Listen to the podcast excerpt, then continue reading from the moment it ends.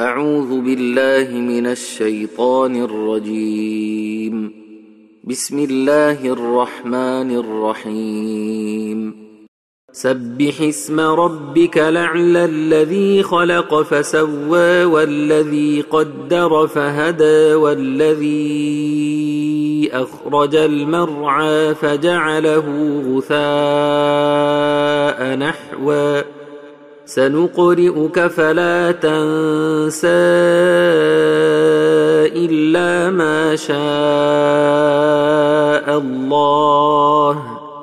إنه يعلم الجهر وما يخفى ونيسرك لليسرى. فذكر النفعة الذكرى. سيذكر من يخشى ويتجنبها الأشقى الذي يصلى النار الكبرى ثم لا يموت فيها ولا يحيا. قد أفلح من تزكى وذكر اسم ربه فصلى. بل توثرون الحياة الدنيا والاخره خير وابقى ان هذا لفي الصحف الاولى صحف إبراهيم وموسى